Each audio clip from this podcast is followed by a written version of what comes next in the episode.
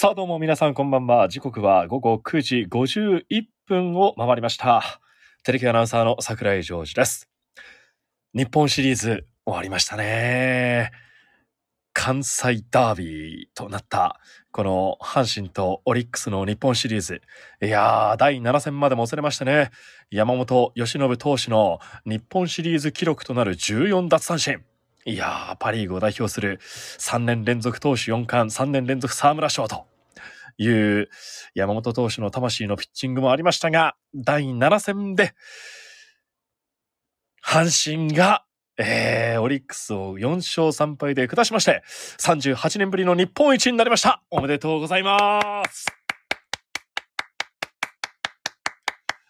あれのあれということでね、えー見事達成されました岡田監督、そして阪神の皆さん、本当におめでとうございます。ただその日本シリーズを、えーラジオなどで聞いていまして気になることが一つありました。オリックスの本拠地の京セラドームですが、関西のラジオを聞いていますと、京セラドーム大阪、京セラドーム大阪って言うんですよ。ただ、我々も、あの、オリックス戦中継することがあるんですけど、京セラドーム大阪、京セラドーム大阪で行われている。ね、大阪が大阪なのか、大阪なのか。これがね、どっちが正式なのか分かる方いたら教えてください。それでは始めていきましょうか。ラジオでファンスポ暑い時は「寒い時も「テレキューラジオ」家でも外でもどこでも聞けるちょうどいいぬくもり「テレキューラジオ」さあ、改めましてこんばんは。テレキューの桜井です。この時間も福岡市博多区住吉のテレキューから生配信でお届けしております。えー、鳥越ユニサー、そしてイカの塩辛さん、クラシカルさん、いつものメンバー、ラジオの友は真の友です。よろしくお願いいたします。ね、京セラドーム大阪。今まで一回も京セラドームの中継で行ったことなかったんですけど、関西のアナウンサーの皆さんに合わせた方がいいのかななんてちょっと思った日本シリーズでもありました。まあ、と言いますのも、あのー来シーズンのパリーグの日程が皆さん発表されましたね。ホークスはと言いますと、8年ぶりのビジターでの開幕ということになりました。そして相手は、リーグ3連覇、中島オリックスということになったんですね。いきなりの国母ホークス対中島オリックスのガチンコ対決で幕を開ける長いシーズンが始まっていくということになりました。ね、143分の1、たかが1試合かもしれませんが、されど1試合。このね、1年の計は元日にありでしたっけ？元旦にありなんてね、言いますけども、この開幕戦がね、本当に、えー1年を占うような、えーそんなゲームになるんじゃないかなと、個人的に思っております。3月29日金曜日、京セラドームでオリックスとの3連戦。えーその後、ホークスはと言いますと、本拠地開幕戦が4月2日のロッテとのペイペイドームでの3連戦。で、その後見ていきますと、5日からは楽天モバイルパークでイーグルスとの3連戦。で、その後、九州に戻ってくるんですけども、ペイペイドームじゃないんですよね。ここで早くも地方球場でのゲームというのが組まれております。4月9日は日本ハムと熊本での対戦。そして1日空きまして11日が北九州で日本ハム戦。で、その後さらにまた移動がありまして、ビジターで、えー12日からはベルーナドームで所沢で、えーライオンズとの3連戦ということで、ですから最初の開幕1巡目の対戦カードを見ますと、金、土、日はいずれもビジターでのゲームということにホークスはなりました。で、この1巡目の中で唯一ペイペイドームなのが2日、3日、4日のロッテ戦ということで、ですから開幕してしばらくはビジター中心のゲーム、えーペイペイドームではなかなかゲームがないということになりましたね。で、ここでもう一つ問題が生じるんですけども、じゃあテレキュー中継の初戦はどうなるんだいっていうことなんですよ。えー僕がこのテレキューに入ってから2018年に入社させていただいておりますけども、そこからのあのテレキュー中継を見ていきますと、大抵が2カード目のビジターの初戦。つまり火曜日のナイトゲーム。ビジターでのゲームだったんですよ。ね、ここ最近はずっとホームでの開幕戦が続いていましたので、その2カード目のビジターでの初戦がテレキュー中継というのがここ最近のあのーずっと続いてた伝統といいますかね、えーテレキューのらしさが出てたんですが、今回は4月2日2カード目のロッテ戦はホームの開幕戦ということになりますので、どうなんだろう。ここに行くのか、それともテレキューといえばビジターでの中継が非常に多いことでも有名ですので、開幕のこの3連戦、京セラドームの3つのカードのどこかを取りに行くのかと。いうことなんですよ。だから30とかね、あるんじゃないかなと思うんですよ。というのも土曜日ってファンスポをやってるじゃないですか。だから6時半から、そしてその後、たくなると、ちょっと福岡っていう自社制作の枠がありますんで、比較的こう、野球中継を入れやすいということもあるんで、もしかしたら3月30日が開幕カードの2戦目、ここがテレキュー中継になるんじゃないかと、これはですね、全く個人的に思ってるだけですからね、全く決まってはないんですけども、そもそも30日がね、デーゲームの可能性もありますし、全くわからないんですけど、そのあたりになるのか、それとも5日からの楽天モバイルパーク宮城での3連戦ということになってくるのかと。ね、ちょっとビジター開幕ということになりましたので、えービジター開幕は8年ぶりですか ?8 年ぶりになりますのでね、ちょっと今回は、来年はちょっといつもとは違った入り方になっていきそうですね。京セラドームでは13年ぶりということになる開幕ゲームがもう決まっておりますのでね、あの、この開幕戦に向けて、おそらく関西高木近い施設応援団の皆さんもね、えー士気がまた一気に上がってるんじゃないかなと思いますし、そこに向けて、密かに練習しているトランペットもですね、何かこの時には音を奏でたいななんて、えー個人的には思っております。あの、個人のインスタグラムでね、あのー練習風景など上げてみたんですけどもね。まだちょっと皆さんの前で披露できるレベルではないかなと思っておりますが、あの、新しくですね、あの、スポーツ部のディレクターの高木姉さんから、こう、あの、トランペットの教本みたいなものをね、えーこの前いただきましたんで、今それを読み込んでね、えー実践しているところですんで、また、えーもうちょっと練習して何かこうね、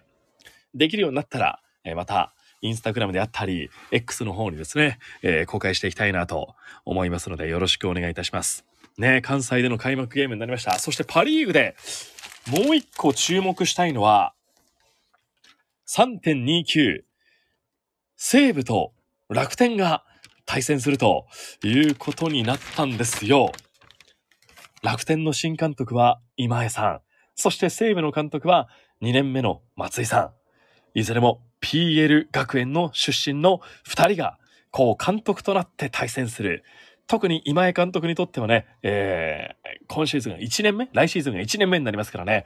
PL 学園対決ということになりましたので、こっちもね、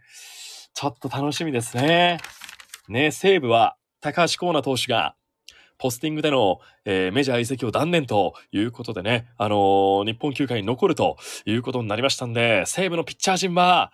竹内投手がね、ホークスも取りに行った竹内投手がドラフト1位で入ったわけじゃないですか。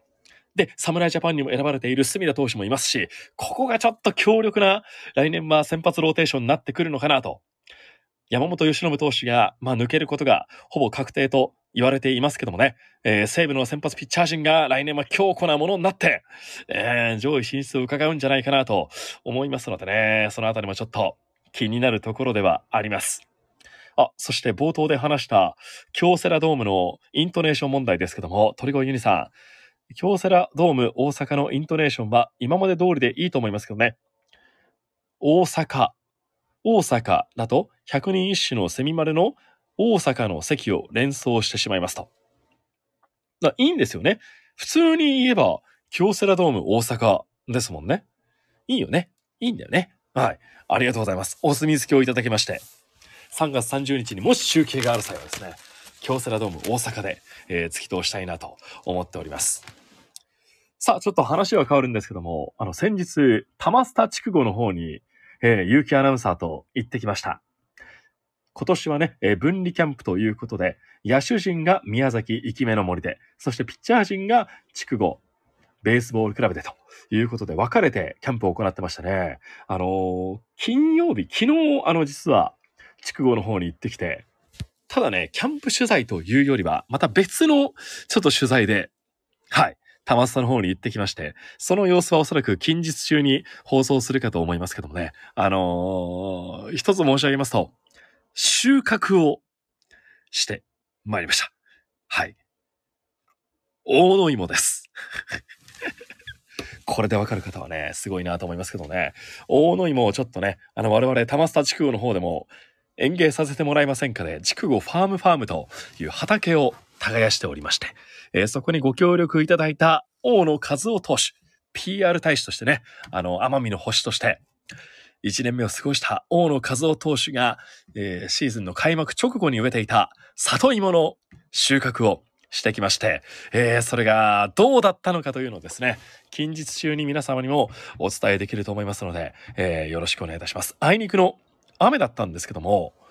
その時だけね、収穫のタイミングだけピタッとこう、雨が止みましてね、大野投手、あの、植え付けの時は雨がザーザー降りだったんですよ。振り返るとあれか、開幕前か、WBC の準決勝の日だったんですよね。吉田正尚選手が、ポール際にあのホームランを打ったメキシコ戦の日だったんですけど、あの日に植え付けを行いまして、えー秋の収穫祭を先日してきました。えーこれがですね、ホークスプラスや、もしかしたら夕方の夕刊福岡の方でも流れるんじゃないかなと思っております。えそしてクラシカルさんから、あ、質問が届いてますね。そう、FA がね、今ね、ちょうど期間になりましたからね、山崎幸也投手、オリックスから FA 宣言をして残留も含めてということみたいですけどもね、あのーヤクルトや巨人、さらにはソフトバンクといったあたりが、こう獲得を目指すというような報道も出てますけどね、どうでしょうかね。山崎幸也投手、うん、確かに先発ピッチャー陣は欲しいところではありますよね。ただ、うん、前田投手という金の卵も取りましたし、どうするかな。うーん。そしてね、なんかこう、山崎投手も関東の方を目指されているみたいな報道も、これわかりませんけどね、報道も出てますので、うん。おそらくホークスにはいらっしゃらないのではないかと私は思っております。はい。うん。うん、わかりませんけどね。えー、これで間違ってたら申し訳ございませんけども、うん。じゃないかなとは思いますね。うん、どうなんでしょうかね。その他にもね、あの、加藤投手は残留を宣言されて、あとは山川選手であったり、中田翔選手であったり、あとは西武の平井投手なんかもね、あのー FA を宣言ということになりましたんで、あとはカープですね。カープの西川選手もホークスが獲得する、目指しているという報道も出ていますので、えーそのあたりどうなるか、えー行方を見守っていきたいなと、個人的には思っております。さあ、というわけでね、来シーズンに向けて、いろいろストーブリーグといいますかね、あのー FA だったり、トレードだったり、えーそして今度はトライアウトだったり、現役ドラフトだったり、いろいろイベントといいますかね、あのー控えておりますけども、楽しみはね、膨らんでいくんじゃないかなと思っております。そして、皆様、大変お待たせいたしました。先々週、前々回に、柳田悠岐選手の博多人形プレゼントというのを皆さん覚えていらっしゃいますでしょうか先週は全く触れずに終わってしまって申し訳ございませんでした。厳正なる抽選の結果、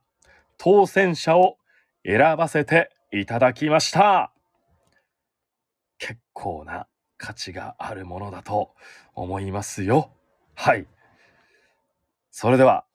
当選者の方、X の方にですね、テレキューラジオをついてつぶやいてくださった皆様、本当にありがとうございました。厳正な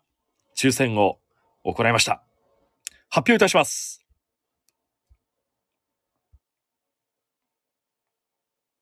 じゃん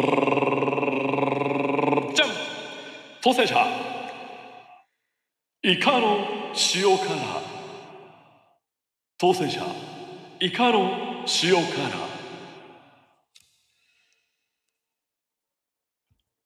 というちょっとねドラフト風にあの発表してみましたけども。